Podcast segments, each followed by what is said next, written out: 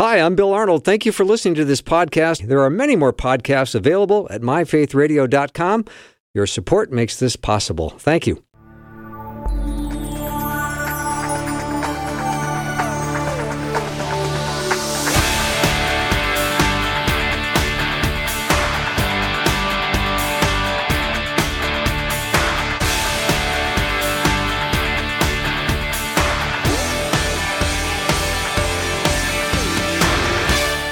And a warm welcome to the afternoon show. I'm Than Bennett. I'm in for Bill today, and I am I'm so excited. I've got to tell you, this is this is a topic that is uh, close to my heart. I'm excited to start the show today by just rejoicing in the truth that you and I, we have received the spirit of adoption. We've received the spirit of sonship in Jesus Christ. Those are those are the words that Romans 8 uses to describe it.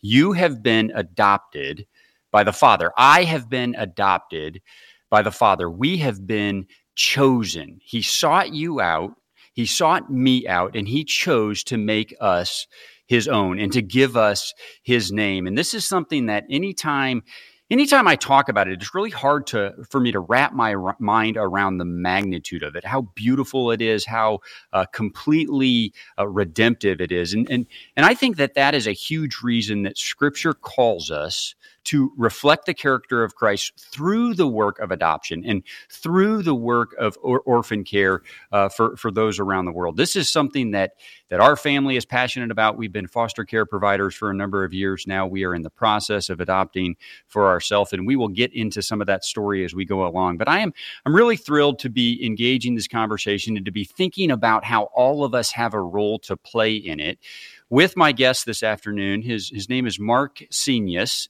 Now, Mark has a, a beautiful story to share with us, and that's where really where we're going to focus. But let me introduce him uh, to you first. He is the, the chair of the Department of Communication at the University of Northwestern St. Paul. Mark has worked in radio for 20 years in a number of markets. And, and there's there's more in the bio here, but Mark, I I I don't know. I think I would be negligent if I started anywhere but here. I was I was told, and I don't even really know what this means, but I was told that you were once known as Disney Dayton.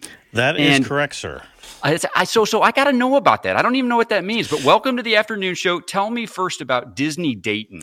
So that was the on-air name that I had for a radio station here in the Twin Cities for a number of years. Uh, I had done a lot of promotional work and did some radio work on the West Coast, and happened to do a lot of different things with Disney, and so it became kind of a nickname. And with a name like Mark Senius, it you know nobody knows how to spell it. It's like oh, it rhymes with genius, that works, but they figured out pretty quickly it just rhymes, so I couldn't really brand myself effectively that way. So uh, they decided to use uh, the Disney moniker and and I worked for a station that uh, there were a lot of different sort of clever names. So there was uh, Elmo Lake and Bo Tarkenton and Smiling Tom Fridley and Moose Miller. So you kind of get the idea. Sioux Falls was another one. Yeah. And so kind of Danny Zamboni, that was one of my favorites. And so just the the whole station was sort of surrounded by these these names. And so that's how I got that moniker. Well, I, I love it. It's got a nice alliteration to it. You know, when I was a when I was younger, I wanted to be a play-by-play uh, announcer on the radio. So things like you know a, a, dribble drive. It's just got the nice alliteration to it, and so you know I don't know Disney Dayton. I'm, i might I might uh, pop back to that once in a while as we have this conversation. Yeah, that sounds fine. I did become Disney Marshall Field and then Disney oh. Macy's. Oh. You know, if you wanted to follow along on that. That doesn't that really just doesn't have the same feel to me. But yeah.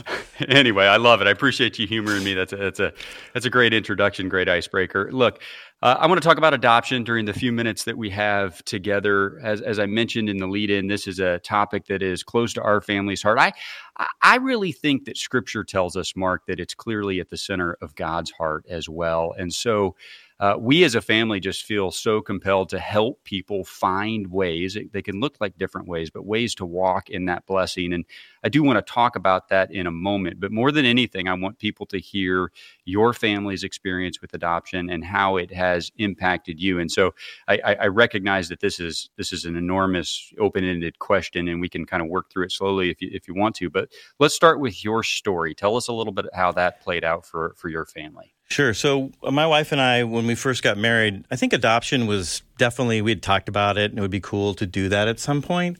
But uh, I would say the reality of it was for me, it'd be like, ah, good idea, but you know, no, like, like, no, I don't really like, ah, this is not really the right time. No, no, no, no, no. Right. So just a lot of no's and a lot of concerns and fear certainly played into that. I mean, we just really liked the idea of it. And so my, my spirit was well, you know, my flesh was just weak. Right. Mm-hmm. And so um, so we had talked about it, and then what are we going to do? And then it kind of was on the back burner for a while, and we we talked about it, and I was very resistant, just like no, no, no. And we had two biological children in in this process as well.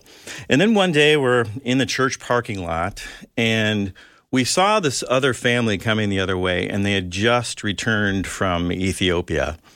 And they had their daughter in tow, and she was now three years old or four years old at the time. And you know they're walking into the into the area, and I, I saw my wife. Uh, her she just melted right? She just i could see her. And when i saw her melt it just it melted my heart. And i was like okay this i i was like this audible voice from the lord. It's like now's the time and so that's what we did. It's like we like, okay, let's do this. And so we took some adoption classes and what are we really doing? And we were also talking about having another child. And so that was really sort of like we wanted a third child.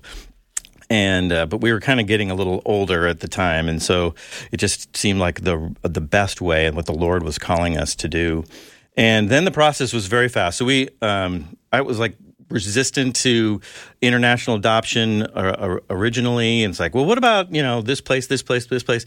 But then it just came back to Ethiopia for us and knowing these children that were there, that they were loved in this impossible situation. And so we were just really moved by that particular experience. And so we, you know, adopted our son from uh, Ethiopia and, you know, now he's 20 years old mm. and it's, uh, it's been an amazing ride for sure. Just a beautiful kid, really fun, hilarious. Um, it's been certainly an eye-opening experience in a transracial uh, adoption setting um, navigating that. But uh, that's kind of the, the 30 second version of that story. Um, yeah. But it, it, I just, my heart was just melted when I saw my wife just fall in love with this other child and seeing it. And it's like, okay, that's, we got to do that. So, so I want to ask a couple of things about that. Sure. Um, for, I want to get to your son in just a moment, uh, but first, I, I, relate to your experience with your your wife's heart being compelled first. That uh, that that's true in our situation as well. In fact, it, uh, we we kind of joke in our marriage. I'm the no guy in our marriage, right? and and and my wife Brooke has learned that when when uh, she feels like she has a word from God, what she just kind of does is brings it up as a suggestion and then kind of walks away sometimes for days or weeks or maybe years, right? And eventually, eventually I hear from God and kind of circle around to what she already knew he was saying. But uh, that that is how it played out for us. But my question for you is, as as you and your wife were at various stages of this, how, how did you work through being of one accord in in walking into this decision? I, I know that's a I know that's a heavy question, but I just know from experience that that's a challenge. That this is a hard thing, and so families come to this at at their own individual pacing, uh, pacing, and it can be difficult to make sure that you're on the same page. But it's very important. So uh, may, maybe just say a word or two about how you all managed that. Sure. Well, first of all, my wife is extraordinarily patient uh, when she has every right to be impatient with me. um, and so she's just really uh, sweet and kind in, in that area. Um, so it was really pretty, you know, she wouldn't push. She didn't, um, she just waited patiently. I mean, just, you know, waiting for the Lord to like you know, we she didn't want to like do this. She didn't want me to feel obligated mm-hmm. uh, to adopt. This is not something that we have to do. We wanted to have a heart that's like this is something that we get to do, right? You know, we don't have to follow Jesus, but we get to, right? Which is a whole mm-hmm. different way of of looking at things. If you have to follow it, there's it's like then where's the heart? Where's the where's the love? Where's the joy amidst the gravity and gladness of who Jesus is, right? Mm-hmm. So that would be the first thing is that she was just really patient, and I want. I was like I'm I was leaning leaning into it. So it was like I wanted to say yes, but it was just really hard to to to really just be all in. And so I think we were both just waiting for that moment when it was like, "Yep, here we go. This is it. And we just waited on the Lord. We prayed. Um, and, we also read a, a verse uh, from Job 42 that I think just really drove us through the whole thing, which is that nothing thwarts the Lord, right? So mm. if the Lord is in it, it will happen. And so we just waited for the Lord to make that moment clear in our lives, and then He did. And it was, I mean, it happened fast after that. I mean, it was like in October that this happened where we like, our hearts are melted, let's do this. And then we're in Ethiopia adopting our son by June, right? So, oh, wow. I mean, it was fast. And yeah. so that I, that probably helped me more than anything else. There was no time for any doubt to creep in. It's like, no oh wait, we're going, hey, you know. And then on my birthday, we received the you know referral in March, and so that was kind of exciting. So that, yeah, that's amazing. Cool. So let me ask let me ask about your biological children. You said mm-hmm. you have two biological yep. children. What what about what about them? How did you walk them through that process? And I I ask sort of selfishly because we're in the midst of that right now. Our kids are 15, 13, and 11, and they're very excited about this. But again, I know it's a give and take. So, what would you say to someone out there with biological children considering adoption? What do you need to watch out for, and what do you need, how do you prepare them? Yeah, first of all, you you join in with them. You just like, hey, we're thinking about doing this, and help them be a part of it, so that it's not something that's separate from them. I mean, it is something that's going to affect them, much the same way that you would talk to your children. It's like, hey, we're going to have another baby. You're going to have a sister or brother or whatever you know might be. So I I don't think that there's a lot of difference there in how you would want to bring you know your other kids along. Our kids were a little bit older by this time oh gosh, I have to remember. Uh, probably six and four or five and three, or maybe a little bit older than that. Actually, it was eight and six. So, um, good thing I remember. uh, it becomes yeah. a blur, doesn't it? Yeah, it is. It's just like bang, and suddenly here we are. So, um, so we just walked them through it, and I would say there was definitely a lot of nervousness.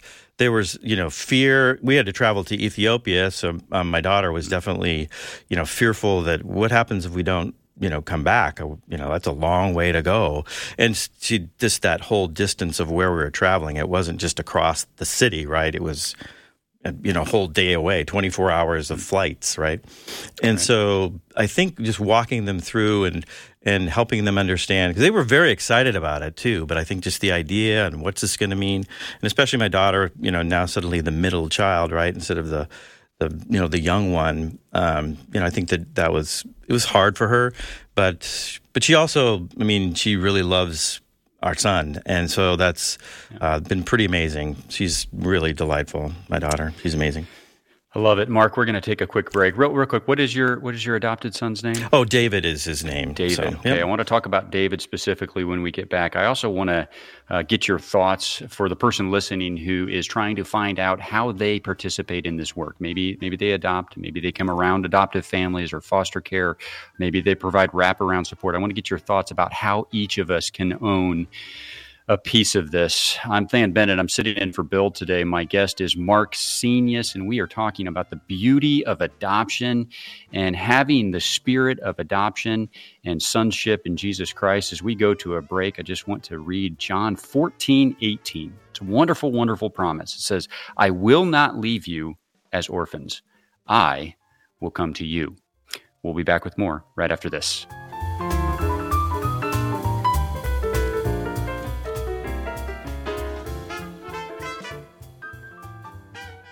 Hi, this is Bill Arnold, host of the afternoon show. If you're a reader and you love Susie Larson, I've got quite an offer for you. She has written a new book called Waking Up to the Goodness of God 40 Days Towards Healing and Wholeness. And you're not going to believe this, but our friends at Thomas Nelson, the publisher, has said we will give you 100 copies of Susie Larson's brand new book to give away. And all you have to do to enter to win yours is to go to myfaithradio.com, connecting faith to life, Faith Radio.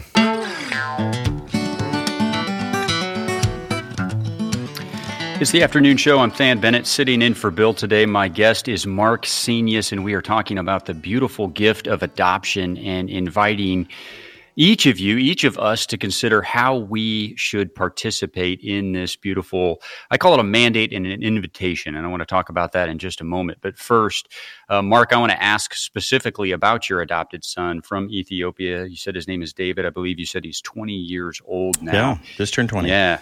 Wow. So, and, and, and how old was he when you got him? He was three. Three. So, okay. Yeah, so he was like an upgrade. We, we were kind of old, like, ah, diapers again, man. I don't know. So that was part of the decision there. I will confess. Never too old for that. I, I will. I will confess to you that as I invite people into this space, I remind them that uh, you know there are 15 and 16 year olds that are about to age out of the system that need someone mm. to provide a launching, uh, a home base, right, and a home base to return to. But the the, the long term commitment as far as parenting might be short, and so I just think there's a space for everyone. So I I appreciate that. But I wanted to ask you specifically about David, and you know, answer this in, in, in whichever way you feel comfortable. But I hear when I have conversations with adopted children, I love hearing um, their perspective on maybe what the best thing about adoption is. And obviously, he was young when he was adopted, so maybe there's not a um, a, a, big contrast there. But then maybe also just what what are what are some of the challenges? I know you said this is a transracial adoption. Maybe maybe speak to both sides of that if you would. Yeah, and the challenges, I mean, definitely ha- have been there. You know, where because he doesn't really quite fit in necessarily in the sense mm. that you know he's not you know uh, an African American, right? Because he's African, and so but then he's also got white parents, and so there's definitely a dynamic there. You know, especially more not so much in the younger years that when he was like in elementary school or even junior high was more that time when he went to high school where it became a l- way more apparent, and some of the friends that he had at a younger age kind of drifted away, and so mm. yeah, he just it was a little hard to sort of find his his place in in that sense. Um, so I think that was probably just the biggest challenge, and then just the challenge of being a dad and just not recognizing or some of the things just to be aware of that you know that his experience in life is just so much different in the way that people react to him especially he's not the cute little boy he's you know just a bigger guy now and so mm-hmm. It's like so there's definitely some things that have happened to him that have been like wow that was really i wouldn't have seen that happen that i didn't have to really navigate with my biological children, with our biological children. So, um, so that would probably be the the biggest challenge. Um, and then also, you think that it's like well, the adopted child is going to be so much different, and it's like, well, every child that you have is different. And so, I think just you know, you need to really just love who he is. In this case just love david the way he is and then and try to you know nurture him and help him in the way that he learns uh, which is going to be just a little bit different than you know each of our children right? We have, i like to say we have one of each hmm. right? Three kids. And so um, so i think that's probably the the probably the biggest challenge is just that piece. Um, as far as his reaction to being adopted i don't know how he would answer that question. It'd be something probably he'd have to answer. Hmm uh, in that regard. So um, yeah. I think he's glad, but you know, but there's a there's a huge huge loss here, right? Because it's sure. like you know to not know you know a lot of things and to you know where he I'm not his biological family, right? So just mm-hmm. that loss. Um, I think, and the loss that you feel for him that that's you know, because we didn't look at it as like we're rescuing you or saving you. We would like to have, we wanted another child. And this we felt was the way that the Lord called us to do it. Um, you know, based on some of the mandates we've talked about already too. So it's just like we felt really called to do this. And so I think, you know, giving him that space um, and just sitting in the loss. Uh, there's so much loss associated with adoption, I think, and to to really remember that because there are plenty of people that you know aren't able to have children, and this is the way that they would go. And so I think there's just a there's just that loss. I think that over that was the, one of the hardest things for me to sort of really kind of come to understand and grip that the only reason we're here that we are adopting is there's been a tremendous loss. Yeah, that's good. That's good. Now, has he been back to Ethiopia, or does he does he have a desire to go back? Um, no, we've we uh, it's really been hard for us. Um. We definitely want to go back, but um, first the COVID, we had plans, yep. and then COVID, and now there's just so much unrest in Ethiopia that yep. I mean that's where the prayer is. You know, if you want to pray, just pray for Ethiopia. A lot of places, just in well, all over the place, really. Um, but we've wanted to travel, but just so much. Um, just so much just yeah you can't do, go anywhere and there's some travel bans and uh, like you can only travel during the day and so we just aren't able to get there so um, I think there's a desire for him to to want to go but mm-hmm. we just have to be patient and and wait and it's it's hard because we were planning to go this May and we just aren't going to be able to go so it's a bummer. We'll, we'll, certainly pray into that. I'm, I'm sure that would be um, I, th- I, think that's a healthy experience, right? To reconnect with uh, a, place, uh, a birthplace of origin. I, as you were talking, Mark, I was I was thinking about how so much of the Christian walk is relational, right? At its core, it's a relationship with Jesus Christ, and then you know, as you walk it out through things like adoption, um, you know, we're we're waiting to be matched right now, and as we review case files, it you know, you review sheets of paper, but you are reminded that each one of these is a person. It is a, a, a an image bearer of the Almighty God, and it is um, what what a privilege. What a privilege it is to be able to serve in that space. And I kind of want to want to shift gears just a little bit to get your thoughts on that. We have sort of talked already about how uh, adoption is a mandate. It's a, it's a biblical mandate. It's a biblical instruction. It is a it is a must, and it's it's quite frankly right at the top of the list when Jesus talks about how to uh, serve Him and love Him. It's caring for for the fatherless, but uh, it, it's it's also an invitation. It's a it's an it's a beautiful invitation to know the heart of God, and I think, Mark, I think I would tell you that our service in foster care has done more to reveal to us the heart of God than maybe anything else that we've done. And so there's I don't know, it's a it's a it's two sides of the same coin. It's a mandate and an invitation. I just I just wonder what your thoughts are about that framing from your experience. Yeah, I would say, and probably this, you know, my unique opportunity just being a a professor at a at the University of Northwestern St. Paul, um, that I think that there's more ways to adopt than you know just bringing a child into your home. I mean, it's like, do you want another child? I think you got to answer that question. If you do, then you know, foster care, adoption. There's a lot of different ways, but the ways that you sort of give back and in just the areas of influence that you might have. I mean, the way that you might uh, volunteer for. Um, for Sunday school, for example, or Wednesday night youth group. There are many other ways that you can sort of adopt other people and really give back in that in that sense of being able to love and being an example of who Jesus is, and just that mentorship that you can bring. Um, I mean, I feel like every one of the students that have come through the, the program here at University of Northwestern, uh, and they are my like little babies, right? You know, one, mm. one Wyatt, the producer here, is a student that you know graduated a few years ago, and now here he is. Wyatt's you know, man. It is great. I mean, it's like this. It's one of those things. It's like yes, you know, and I can only train him up in the way that he should go with regards to this particular field of communication and media, right? And so, I mean, I wanted to pursue Christ, pursue the craft of what he's supposed to do, and then in, in just keep going, right? Until the Lord says, yeah, you're done, you know, and that's it, right? And then we get to see him face to face. And that's, you know, that's my heart and prayer. So I think there are a lot of imaginative ways to really look at how you might serve with that adoptive spirit in the way that the Lord adopts us there are you know friends, family, other people that are in your life that you can adopt. You know, not just maybe legally in name, but you know certainly in heart and in a in a presence and, and holiness and and yearning that they would know who Jesus is. Yeah, I'm so glad you you went that direction because I, I, I, wanted to make sure we underscored that as we come to the end of our time, and, and maybe I'll just get one more thought from you on it because um, all of us are instructed to play a role, but that doesn't mean that it looks the same way. You, you mentioned adoption, you mentioned foster care.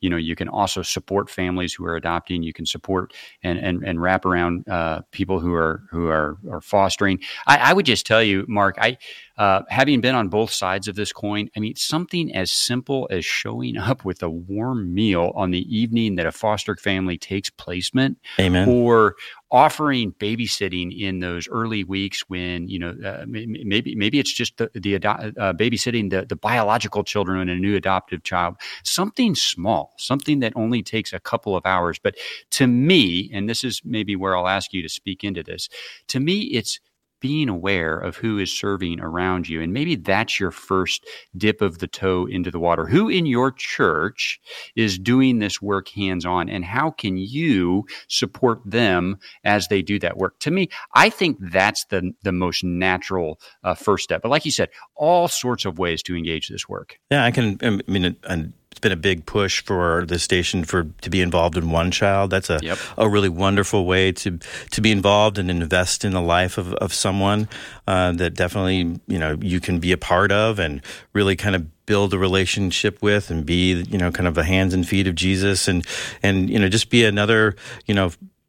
Uh, image bearer to help that other person you know know who jesus is and just be that other example and you know really look to them as well. So I think it's a wonderful. That's one way of doing it that comes to mind off the top of my head here.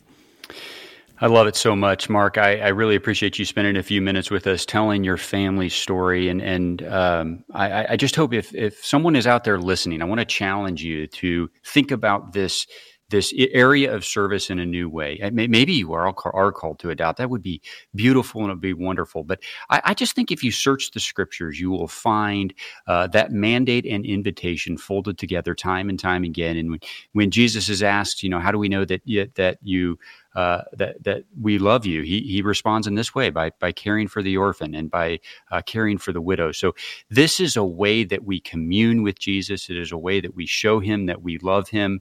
Uh, in fact, that uh, James calls it true religion. True religion that God accepts as as pure and faultless is to look after the orphans and to look after the widows. And he promises to be a father to the fatherless. And I love this. It's in Psalm 68. He promises to set the lonely in families. I think that's a good place to leave the conversation. My guest has been Mark Senius. I am Than Bennett sitting in for Bill. After the break, we are going to be joined by Ray Comfort, and we will be back right after this.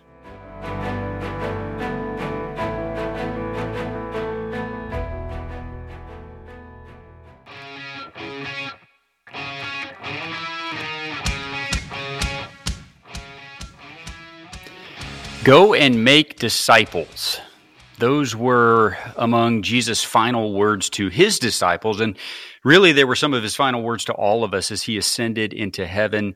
This is one of our primary jobs here on earth, maybe the primary job, telling people about Jesus and drawing them to his side. But I think if, if think if we're honest with ourselves, a lot of us find this challenging. And so, my guest this half hour has some ideas about how to help us with that. He is Ray Comfort, and he likely requires no introduction for many of you.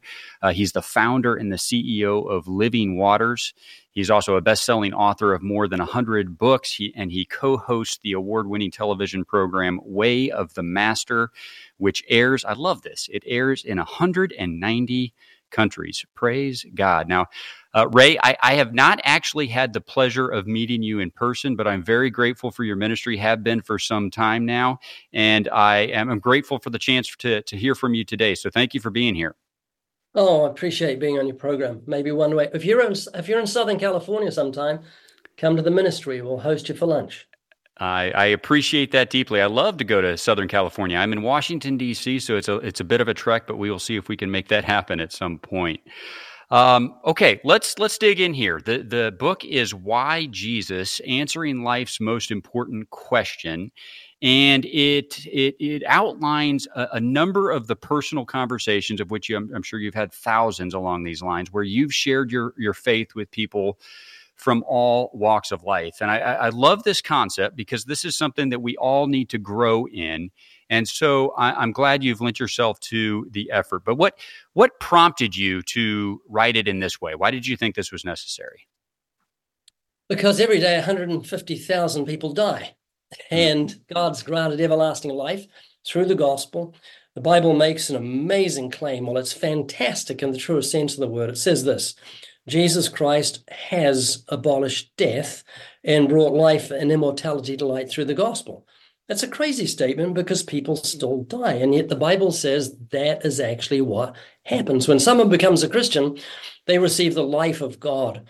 Uh, God places His Holy Spirit with them. In fact, we're told in Scripture that we're sealed with the Holy Spirit. The life of God dwells in us. Scripture says, Christ, who is our life.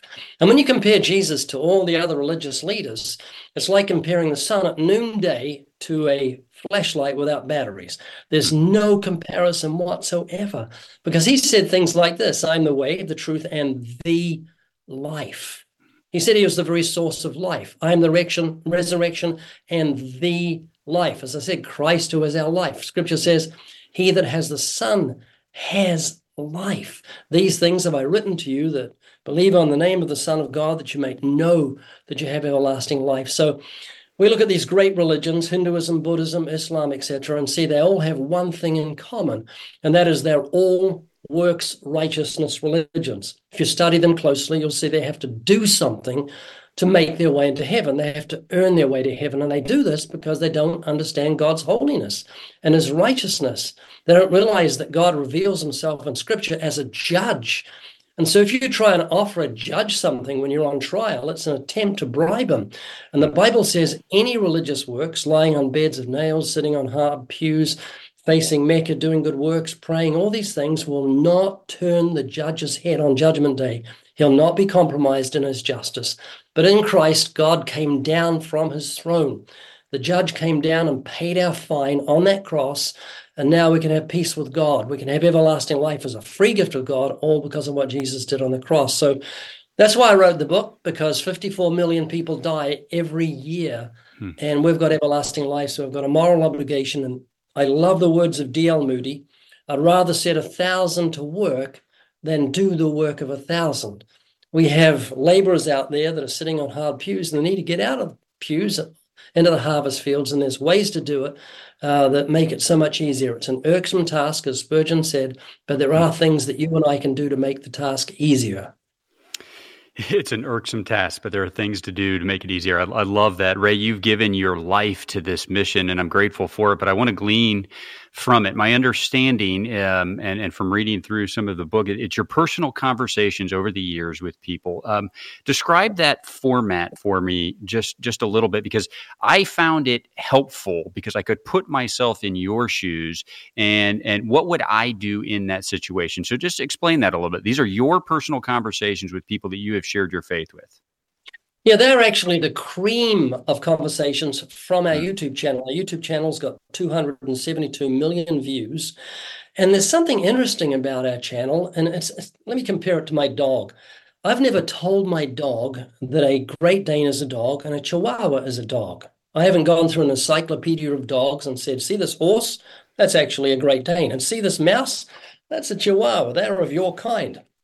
never did it with her and she recognizes her own kind instantly. She sees a cat, she sees a dog, tail wags. How does she recognize her own kind? Because it's intuitive with her. And you and I have a similar fascination with our own kind. Have you ever watched Super Bowl or some sporting event and they pan the crowd and then you say, hey, hey, look, there's someone that looks like Uncle Arthur. Look at that guy's ears. Oh, there's something fascinating about human beings. And it, it goes on steroids when you get to be a fly on the wall or over my shoulder as I witness to people and talk to them about the most intimate of subjects. When I say to people, Are you afraid of dying? And you see their eyes widen and they say, A little bit. And say, A little bit? You're kidding. It's a horror beyond words. I said, You know, the Bible says in the book of Hebrews, we are haunted by the fear of death all our lifetime. Did you know that? And they say, No. And I see their eyes widen because, and I can read what they're thinking through their in their eyes. They're thinking, How did this guy know I'm scared of death? I haven't told mum, haven't told dad. And so you, when you got when you watch our YouTube channel, get to watch this intimate conversation. Well, we took the cream of those conversations and put them in a book. I did it years ago, and I was surprised that someone read them and said they burst into tears. And I thought, does it have the same effect just in the written word? So we've been doing this regularly, taking the cream of conversations and putting them in the book, and they are ministering to people. And like you said, you get to say, what would I say in that situation? And it becomes educational, helps you build up your confidence. Yeah, I love that. I mean, I think death, you know, it, it's obviously a common fear. I think there's a commonality there, so it's a good place to start. You know, one of the things that that stuck out to me um, is your your intentionality about not shying away from our sin nature, and this is, I think, this is hard for a lot of people. Ray, it's hard to confront someone with the the truth, and and they know it, but with with the truth that they are a sinner. What what would you say to those of us that struggle with that? How do you um, how do you approach the the topic of sin, and how do you use it to draw people to the side of Jesus? Yeah, often I'll say to people, "You're a doctor."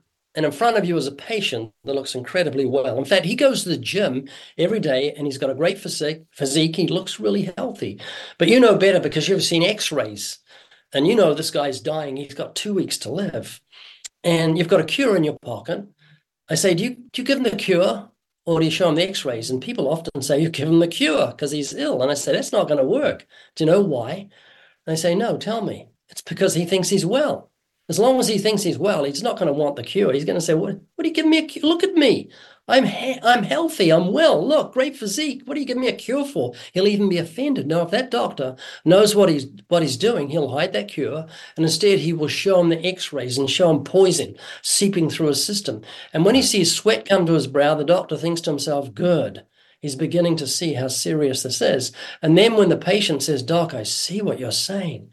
Wow, what should I do? Now he's ready for the cure. And that's the principle of biblical evangelism. What we have done the, for the last hundred years in our nation and in many other nations is we've held up the cure. We've said Jesus died on the cross. We've been told to preach the gospel to every creature. And we, and we do. We tell them the good news that Christ died. And who in America doesn't know John 3.16? No, they know the cure, but it's irrelevant to them because they think they're well morally. Ask anybody, do you think you're a good person?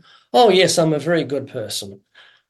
And the same thing applies when it comes to scripture. You look at scripture and see Jesus with the young, rich young ruler. He approaches him. He says, How can I get everlasting life? And Jesus said, Why do you call me good? He said, There's none good but God. And then he gave him five of the Ten Commandments. Why did he do that? To show him the x rays. He didn't give him the cure. He showed him the x rays. And that's what we must do. And there's a way to do it. And there's a way to do it in love and in gentleness. So, what I do is say to people, Think you're a good person? Yeah. So, you think you're morally well? Absolutely. I'm a good person. So, well, let's look at the x rays, the Ten Commandments. Jesus said, If you look at a woman and lust for her, you commit adultery with her in your heart. Have you ever done that? Oh, all the time. Ever use God's name in vain? Yeah, it's a bad habit. Have you lied and stolen? Yeah, yeah, when I was younger. So you're a lying thief, a blasphemer, and an adulterer at heart. What are you going to do on Judgment Day? God's going to bring all your sins out as evidence of your guilt, and you're going to be guilty. Can you see that and say, yeah, absolutely? And that's when they're ready for the cure. Say, well, God's rich in mercy and He provided a Savior. You and I broke God's law, the Ten Commandments, they called the moral law, but Jesus came and paid the fine. And often I'll say to them, if you're in court and you've got speeding fines, a judge will let you go if someone pays those fines. Even though you're guilty, he lets you go. Why? Because your fine was paid by another and it's legal. I say God can legally take the death sentence off you. He can let you live forever because Jesus paid, his, paid the fine on that cross, rose again from the dead, defeated death. And if you'll simply repent of those sins and trust in Jesus, God will grant you everlasting life, not because you're good, but because He's good and kind and rich in mercy. Now, in there, I've used a number of principles, if I may. I'll very quickly share them with you. Number one is the person has a will to live, as we touched on earlier on. They don't want to die.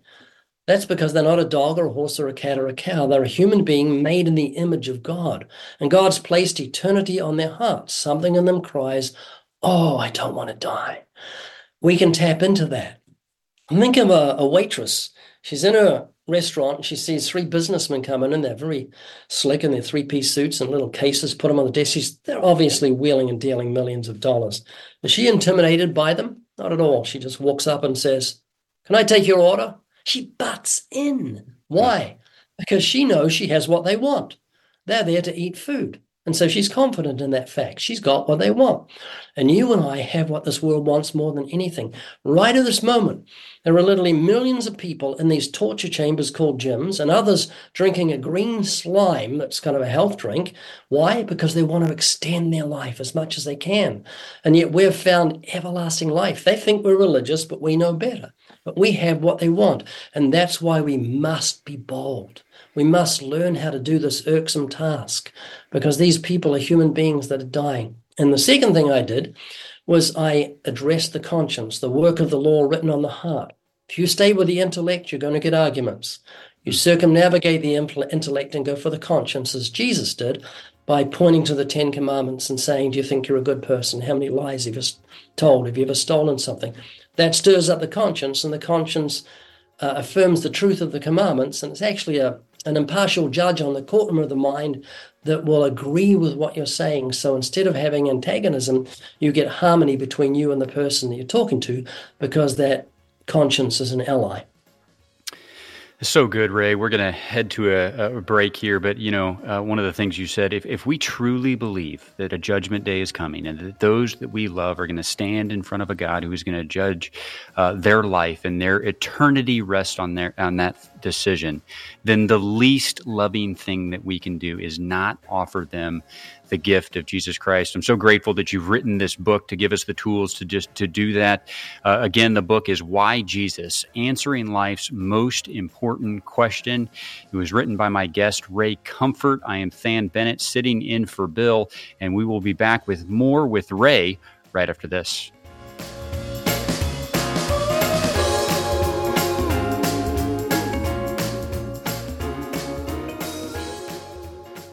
Jesus loves the little children, all the children of the world, and right now there are kids in desperate need of Jesus, food, and medical care.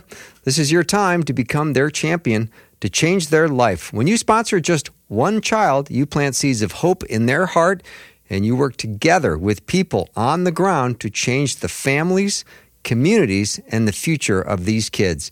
You might not be able to change the world, but for one child, you can change theirs. Meet the kids. Find your child at myfaithradio.com.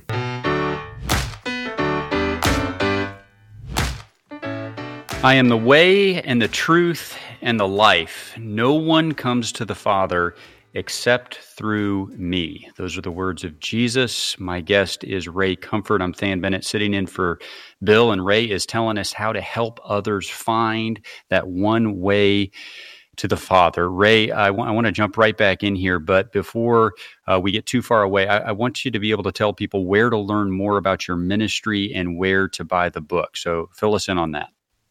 Well, the book can be purchased wherever good books are sold uh, or through livingwaters.com. And the YouTube channel is just Living Waters YouTube or Ray Comfort YouTube if they want to check that out. Appreciate oh, that. Okay. I, there's some, some, something else I'd like to mention. Yes. We've got something coming up in Paris. Last year, we uh, we went to London, or our team went to London for the uh, coronation of King Charles, and we had 16 million tracts printed up with Charles's picture on the front and the gospel on the back. Very classy looking tracts, looked like million dollar or million pounds. And we gave away 16 million, 22,000 people did it uh, on the day of the coronation throughout the world. Great outreach, and we're having a similar thing in Paris during the Olympics. We've had four different Olympic millions printed well, they're being printed one in the US, one in Australia, one in uh, Europe, the euro, and one pound in England. And we're making those available free of charge. We're having 12, 12 million printed, uh, just pay for the shipping uh, to com- to uh, coincide with the Olympics. And three three billion people watch the Olympics. That's three thousand million. So this is a wonderful opportunity. So people can find out details about that by going to livingwaters.com forward slash Paris. So wonderful. Praise God. Living Waters, uh, livingwaters.org slash Paris. Is that what you said? No, livingwaters.com. Com. Okay. Forward slash, slash Paris. Paris. Great. Okay. Let's get really practical for a minute here, Ray, because I know the mission of this book is to help those of us who want to share uh, the gospel of Jesus Christ. So, so practically speaking, if I want to get better at this, what are the things that I need to know? What are the things that I need to understand? And where would you start? Yeah, I would start in Southern California. No, just kidding. The, the, what I do is I start by asking this question, and this has been huge for me, and I'm not exaggerating here. I've um, traveled on 2,000 flights, and I've had to witness to people on planes. And I say had to because my conscience wouldn't let me not do it. But I'm not kidding when I say this. I would sit in a seat in a plane waiting to take off. We just boarded the plane. The seat next to me is empty. So I would con- subconsciously pray for the person next to me. And this is what I would pray please, Lord, don't let them show up. And I'm not kidding. that was my subconscious prayer. Every time I look at the empty seat, oh, please, please let me know. But, you know, I want to relax. I don't want to have to witness to a stranger. But I learned something that really helped me. And this has been huge for the last 30 or so years. I used to have such a problem with a mountain of bringing the subject of the things of God up until I understood this. Just say to someone, and you can do it with a complete stranger, do you think there's an afterlife? I do it on our YouTube channel all the time. I do it now our ministry. Let me show you how I do it. A plumber comes into the ministry, he's fixing something in a sink. I don't know who he is. I just walk in and say, Hi, how you doing? He says, Good. I said, What's your name? He says, Eric. And then I say, Eric, do you think there's an afterlife? I haven't mentioned I haven't mentioned God, Jesus, heaven, hell, the Bible, sin, righteousness, judgment, all these things that make us and him feel uncomfortable. I've merely asked for his opinion. Now, I've got a tadpole in my throat trying to evolve into a frog. I'll just try and get rid of it. Hang on. Forgive me. That's better. So I haven't mentioned God, Jesus, the Bible, heaven, hell, all these things that make him or me feel uncomfortable. I've just asked for his opinion. Do you think there's an afterlife? And he'll say something like this, and it happens all the time. Wow, that's the big question. So do you think there's a heaven and hell? I don't know. I said, Do you think about it much? He says, All the time. And his all the hmm. time just dissipates my fears. He's not the Antichrist. He hasn't stabbed me to death. He's a human being with a will to live. He thinks about dying all the time. And I brought the subject up. And so I said, Well, do you think heaven exists? He says, I don't know. If it does exist, are you good enough to go there? Are you a good person? And Eric says, Yeah, I'm a really good person. I said, Let's just check because I want to make sure you're going to heaven. And that's when I take him through the commandments. So that's what brought my Goliath down to a Zacchaeus. It brought my mountain down to a molehill. Just the knowledge that I can say to any stranger within minutes, Do you think there's an afterlife? And it really does help get rid of that fear of man. So I think that's a great way to get out of the starting blocks. Appreciate that. I want to ask about the other end of the equation because one of the things that has discouraged me in this at times, Ray, and I'm just going to be honest here, is is when I have shared and there is no harvest, so to speak. There are no results. So how would you how would you speak to the person that is in that situation who has a habit of sharing Jesus but hasn't seen uh, the results? Where where is the responsibility, and how would you encourage them to get over that hurdle? Yeah, your theology will be determined by your methodology, or methodology will be determined by his theology, should I say. If you believe that salvation is the Lord, that God saves people, that we can't do anything at all except plant seed, that takes responsibility off you. When I plant an, an apple tree, I don't plant an apple tree and go out there and say, Where's the apples the next day.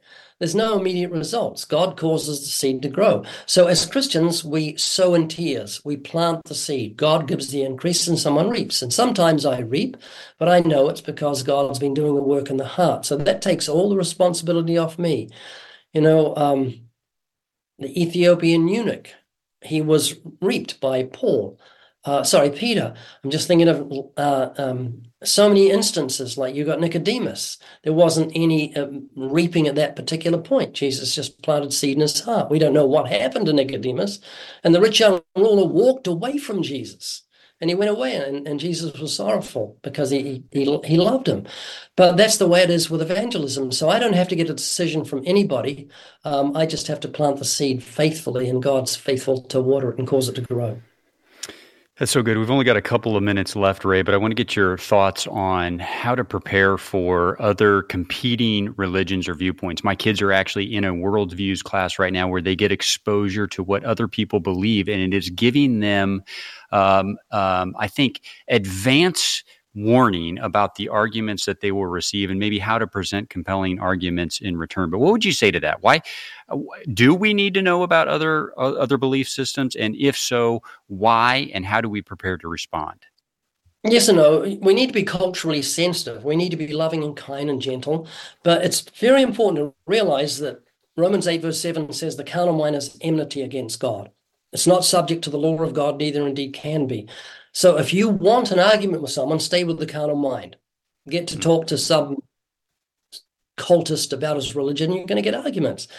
What I do is if I meet someone in Jehovah's Witness or something like that, or a, a Muslim, I just do it, treat them like I treat everybody else. Do you think you're a good person? That's when you go to the conscience.